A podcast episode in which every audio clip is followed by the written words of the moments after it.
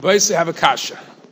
Thanksgiving is followed by Black Friday and Cyber Monday, and on the it's a stira. Because if a person is in a mindset of thanksgiving, so he's focused on all the bracha that he has, he's not going to be in the mood to go out and acquire more things, because I'm focused on Baruch Hashem, everything I have. The teretz is pashut that the Thanksgiving is not a Thanksgiving.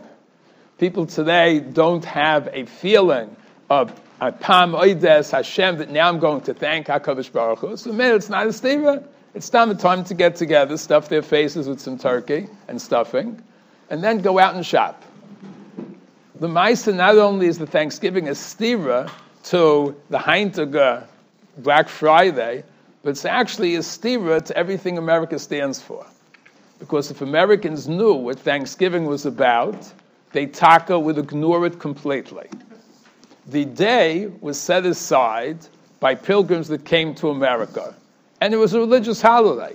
That's why uh, you know people write about the shilas, Thanksgiving. Can you can a frum person celebrate or not? So some people say it's really a secular holiday. So I'm not a posek in this. I can tell you the Rav held it certainly was usher to do any changes because my Rebbe, Rav Davis, at one time was a principal in the yeshiva in, the yeshiva in Brighton Beach, and he insisted there should be lemudei chayil on Thanksgiving, no change at all. And the Balabat, they said, listen, Rabbi, we understand you have to learn on Thanksgiving, not you been English. So they went over his head to Rav Aaron, and Rav Aaron, who wasn't a fan of English, said, if you have English during the year, you have to have a full schedule of English on Thanksgiving because it's us to make any change. So I'm not saying there are other, there might be other places in the chaylik, but I'm just saying Thanksgiving is questionable. But certainly in its roots, it was a religious day, and there's a declaration that we have the text of that they said in order to give thanks to their deity, they're going to gather together in the church for three hours of prayer from 9 to 12 in the morning on this Thursday, and which for Goyim, they, they don't have long davening usually, so 9 to 12 is tak, a long, uh, is a long time. So these people that came to America, these pilgrims, why did they come here? So you probably remember from your history books, they came seeking religious freedom. But Lamaisi didn't need to come to America for religious freedom, because in Amsterdam, there was certainly a lot of religious freedom. And as George Ian Fellows, an English historian, points out, they first went to Amsterdam. Thus, the pilgrims looking for religious freedom went first to Amsterdam, but they couldn't settle there. You know why? It was an open society and they said they could not raise religious pilgrims in a pluralistic society that was open to anything. So they had a dream of coming to a land which was completely unsettled, and they will start a closed community. Only people who thought like them were allowed in. Ad kach that when Quakers, who were also Christians but of a different denomination, came in, they were tortured to death. The King of England heard about this because at that time we were a colony under England, he said, You can't torture other Christians to death. I'm going to take away your license and this and that. But this was started as an idea that is an anathema to America. It's mamish is a stira to Gans America, the idea that we want a closed community and we only let in people who think like us.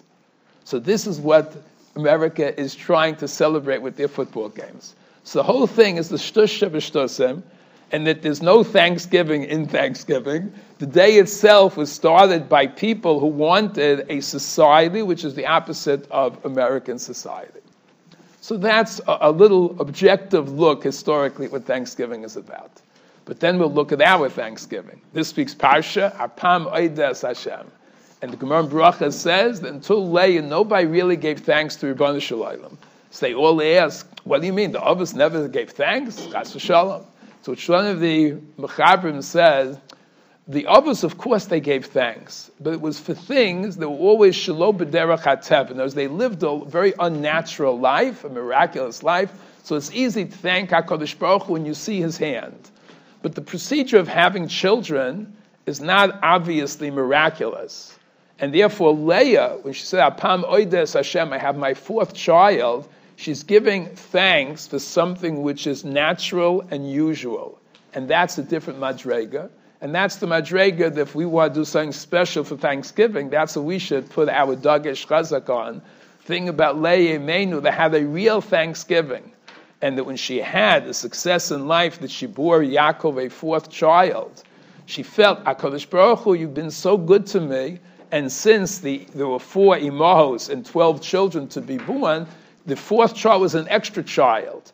And that's an extra knech in Thanksgiving. When the person feels, HaKadosh Baruch Hu, you gave me so much more than I deserve, and your heart opens up in the feeling to HaKadosh Baruch Hu, that's the real Thanksgiving that we can contribute to American society. We who know that there's a Ribono Shel Olam, we who have the feeling of Hakaras Toiv, and that can actually sit down and think about all the brachas that we have. We who make brachas before we eat.